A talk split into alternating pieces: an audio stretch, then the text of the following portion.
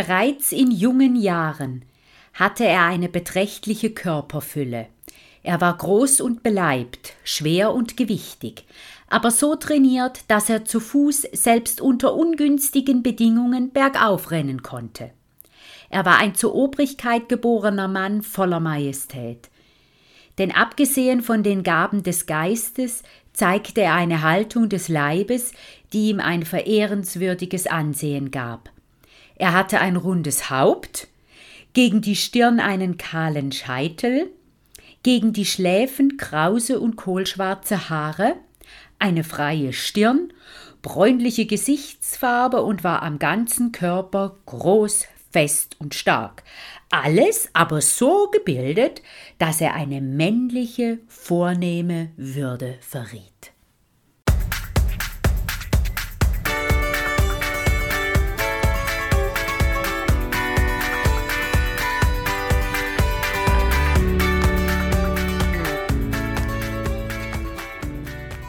Ich bin die Marion. Ich bin die Karin. Und ihr hört eine neue Folge aus unserer Podcast-Reihe Neues und Altes aus der Gallusstadt. Wir freuen uns, dass ihr dabei seid und wir wünschen euch gute Unterhaltung.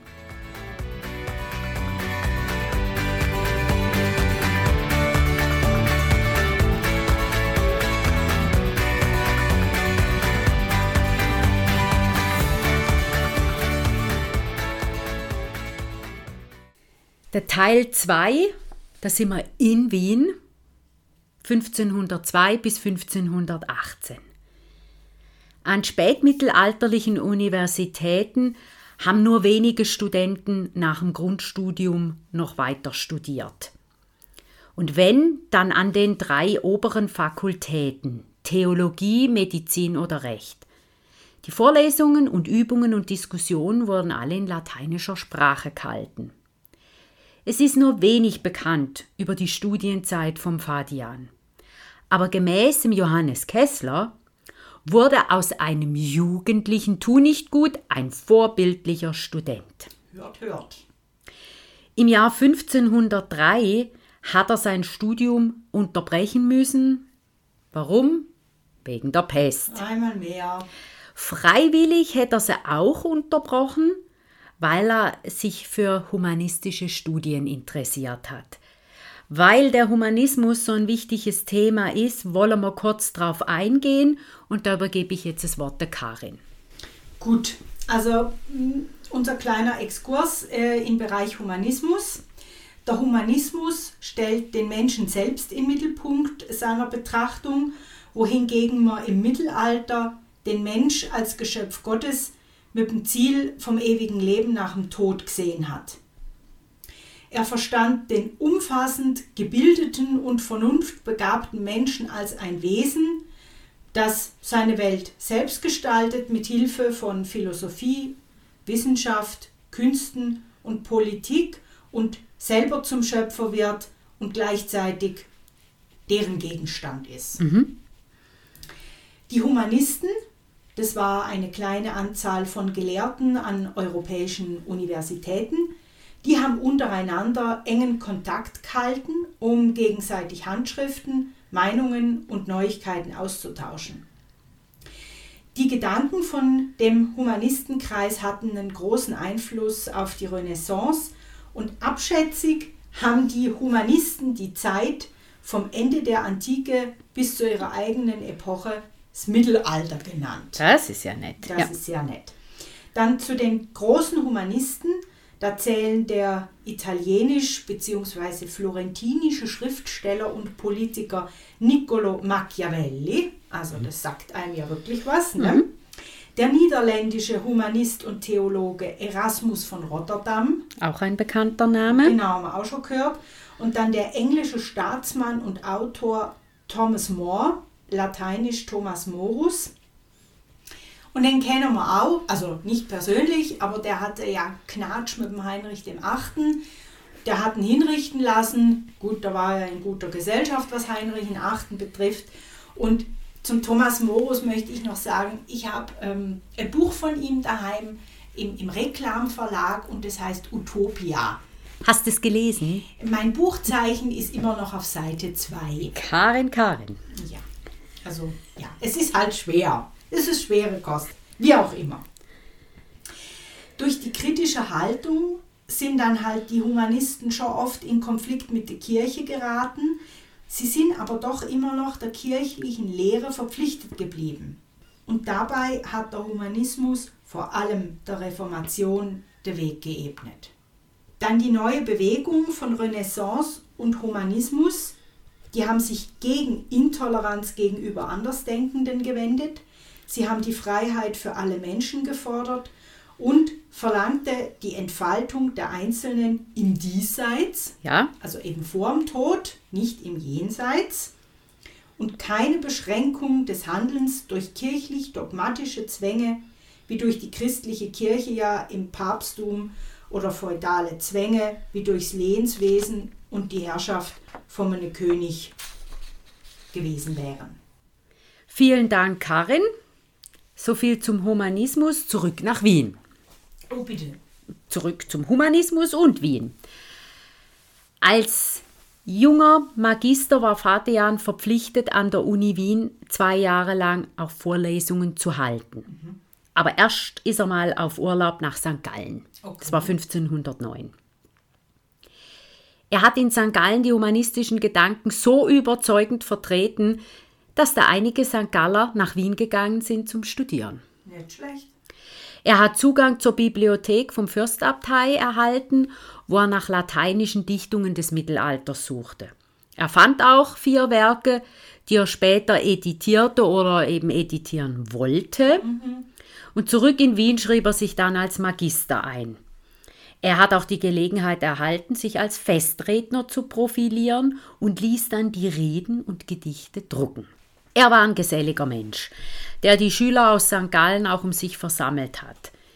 Die Zahl von der St. Galler und Ostschweizer Studenten nahm ab 1510 zu. Im Semester 1517, 1518 waren sieben St. Galler an der Uni in Wien eingeschrieben. War für die damalige Zeit wahrscheinlich schon viel. Es erscheint uns jetzt wenig, aber. Ja, weil es hat gereicht, dass der Wiener Humanismus in St. Gallen Wurzeln schlagen konnte. Ja. Die engsten Freunde von Fadian waren Poeten. Zu jener Zeit hat es bedeutet Dichter mit breitem humanistischem Hintergrund. Es haben fröhliche Abendgesellschaften stattgefunden, man hat getrunken und gedichtet. So. Fadian hat auch Neider und Widersacher gehabt, aber im Gegensatz zu seinen Freunden, die man namentlich kennt, ist es der Forschung noch nicht gelungen, diese zu, genau zu identifizieren. Man weiß aber, dass er zu den konservativen Kräften innerhalb der Uni gehörten. Das passt und vermutlich sind sie unter den Diolo Theologen ja, zu suchen. Es macht ja Sinn, wenn er sich im Humanismus verschrieben hat, dass das ein bisschen mit seinen theologischen Kollegen kollidiert. Ja, genau. Die Karriere vom Fadian, die war eng mit dem Poetenkolleg verbunden. Das ist äh, dank dem Kaiser Maximilian entstanden. Das war im Jahr 1497. Mhm. Fadian hat die Gelegenheit, seinen Förderer, der hieß Georg Kolimitius, zu vertreten. Damit schien die Karriere am Institut vorprogrammiert gewesen zu sein, da haben ihm aber seine Feinde einen Strich durch die Rechnung gemacht. Das war 1514 und 1516 hat er dann dank des Kaisers diesen angestrebten Lehrstuhl erhalten. Zwei Personen waren für die Karriere von Fadian wichtig. Der erste, bereits genannt, dieser Georg Kolimitius und dann ein Johannes Cuspinian. Mit dem Kolimitius hatten eine enge und dauerhafte Freundschaft verbunden und sie haben beide Wien verlassen, als mal wieder die Pest tobte. Was auch sonst, ne? Ja. Dann der Johannes Cuspinian war einer der wichtigsten Diplomaten im Dienst von Kaiser Maximilian und förderte Fadian. Eine weitere große Anerkennung erfuhr, als er die Uni im Sommer 1550 anlässlich des ersten Wiener Kongresses die ehrenvolle Aufgabe übertrug, eine festliche Rede zu halten. Darf ich dich korrigieren? 1515. Was habe ich gesagt? 1550. Okay, gut. Entschuldigung. Aber also das ist ja schon eine große Ehre. Ne? Aber ja. ein Wiener Kongress eine Rede zu halten. Also da muss er ja schon was auf dem Kasten Ich, gehabt ja, haben. also er muss wirklich ein begabter Redner äh, gewesen sein, sonst hätte man ihn nicht an so was Wichtiges eingeladen. Das war ja nicht einfach nur so ein kleiner Anlass. Ne? Jo, ein Apero oder so. Ja, genau. Zwischen 1517, jetzt habe ich mich schon wieder verplaudert, zwischen 1510 und 1517 publiziert Fadian seine literarischen Werke. Für festliche Anlässe der Uni und des kaiserlichen Hofs schrieb er Reden in Latein und hat die auch die und lateinische Gedichte publiziert. Nachdem er den Lehrstuhl für Poetik übernommen hat, begann er mit dem Medizinstudium. Noch was mehr. Also ich, das ist der Wahnsinn, oder? Ja. Also die Ausbildung erfordert ein breites theoretisches Wissen und die haben die Werke von griechischen, arabischen, jüdischen und persischen Ärzten des Früh- und Hochmittelalters studiert. Das muss man sich mal ne, zergehen lassen. Weißt du, woran mich das erinnert? Wir haben doch mal ein Buch gelesen, der Medikus. Der Medikus, das fällt mir da auch immer ein. Wo ich, wo ich das das erste Mal gelesen habe, ähm, aus allen Himmelsrichtungen und Kulturen, das ist mir das auch eingefallen, das Buch Der Medikus. Spannend, Das ist spannend. Über die praktische Ausbildung weiß man nicht viel. Fadians Studium ist dennoch gut dokumentiert, da Studienliteratur und Thesenblätter erhalten geblieben sind. Ist doch herrlich. Wie so vieles. Ja. Das ist unglaublich. Bevor Fadian im Herbst 1513 mit dem Medizinstudium begann, hat er sich aber noch den Rechtswissenschaften Aller guten Dinge sind zwei. zuge, zugewandt. Warum? Das war die bevorzugte Studienrichtung in den angesehenen St. Galler Familien. Ach voilà. nein. Er befasste sich mit dem Kirchenrecht. Das ist schon noch wichtig. Also was ich an dieser Stelle sagen möchte, man könnte ja einen Podcast nur über das ganze Medizinische machen. Aber das lassen wir jetzt. Schade. Äh, noch was Kleines, was an dieser Stelle im Buch erwähnt wird. Seine medizinischen Bücher hat äh, der Fadian auf dem sogenannten Vorderschnitt angeschrieben. Also du drehst das Buch, Rücken, zack, wo du die Kante von den Seiten siehst Ja. und dort an, äh, hat er seine Bücher angeschrieben. Das haben viele gemacht und er hat auch in seiner Büchersammlung Bücher von anderen, wo ihren Vorderschnitt schon angeschrieben hatten. Okay. Das ist noch spannend. Dann im Buch finden wir auch ein anspruchsvolles Salbenrezept gegen die Syphilis. Das könnte ich jetzt vorlesen, aber dann werden wir heute nicht mehr fertig. Aber man müsste vielleicht ein BAG den Hinweis geben, weil Syphilis nebenbei erwähnt eine Geschlechtskrankheit, die ist ja nicht ausgestorben. Die kommt wieder, ich will jetzt nicht sagen, sie ist auf dem Vormarsch, aber ich habe auf der Seite vom BAG gibt einen Eintrag zu Syphilis und wenn ich mich nicht irre, hat das BAG dort verzeichnet, dass im Jahr 2016 733 Syphilisfälle in der Schweiz gegeben hat. Okay. Vielleicht wären die an dem Rezept noch interessiert. Ja, so 500 Jahre später, ziemlich genau. Ne? Außer es hat Inhaltsstoffe, die ein bisschen fragwürdig sind, Arsen oder so, das weiß man ja nicht. Man weiß, ja, ich, ich könnte nachschauen, wenn ich es verstehen würde, ja. Fest steht, dass sich der Fadian stark mit Medikamenten und Therapien befasst hat. Fadian hat am Ende seines Medizinstudiums Thesen vorgelegt, in dem es um die Anwendung des Aderlasses bei bestimmten Arten des Fiebers ging. Das war ja in der Zeit sehr beliebter Aderlass. Der Aderlass. Ne? Im Winter und Frühjahr 1518 schloss Fadian die Lehrtätigkeit in Wien ab und hat die Heimkehr, also die Rückkehr in die Eidgenossenschaft vorbereitet. Er verarbeitet seine zwei wichtigsten Vorlesungen in Buchform. Das eine war die Bedeutung der Dichtkunst und das andere hieß die Geographie des Pomponius Mela. Karin, das hast du gecheckt. Ja, der Pomponius Mela, das war ein römischer Geograph und, Moment, Kosmograph der Antike, so 43, 44 nach Christus. Vielen Dank. Jetzt auch noch Geograph. Ja, es Okay. ist ein Tausendsasser.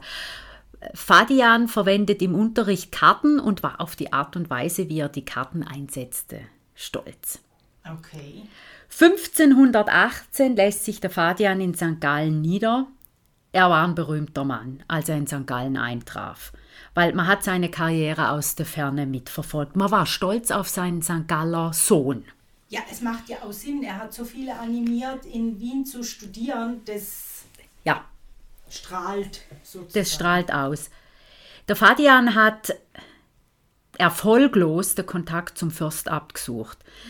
Der Fadian hat angenommen, der Fürstabt würde humanistische Bestrebungen fördern. Er hat auch zu jener Zeit noch ein ungetrübtes Verhältnis zur Kirche gehabt. Ein bisschen blauäugig Ja. vielleicht. Ne?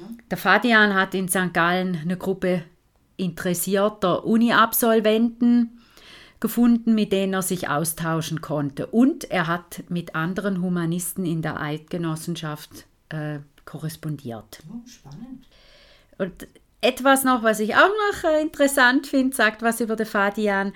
Als Bürger war er oder wäre er grundsätzlich verpflichtet, Aufgaben zu übernehmen. Aber es hat nur für höhere Ämter, wenige höhere Ämter, äh, hat es eine Besoldung gegeben. Weil die meisten Aufgaben, die sind im Nebenamt erledigt worden. Und jetzt so gelesen, für Fadian, den stolzen Humanisten, bot die Ämternordnung kein geeignetes Wirkungsfeld. Er konnte aber außerhalb des gewohnten Rahmens eine Regelung, ich sage jetzt hier Sonderregelung, aushandeln. Und er ließ sich für Dienste 50 Gulden pro Jahr auszahlen. Das war wahrscheinlich auch nicht wenig. Ja, was sind die Dienste? Er war der Berater der Stadtregierung und Lobbyist für St. Gallen. In einem Brief nennt Fadian ein Geschenk. Die Stadt nennt es eine Pension. Auch wurde er von der Steuerpflicht und vom Wachdienst befreit. Die Stadt war so beehrt, einen solch berühmten Bürger in ihren Mauern zu haben. Ja, ich nenne das Promi-Bonus. Jawohl, Ist heute nicht anders. genau. Oder früher nicht anders wie heute. Und da schließen wir jetzt den zweiten Teil, wenn ich sage, dass da Fadian natürlich unbeschwerte Zeiten vor sich sah. Ja, So, und das wäre der Teil 2 und wir verabschieden uns. bis zum Teil 3. Genau. Ciao zusammen. Ciao zusammen.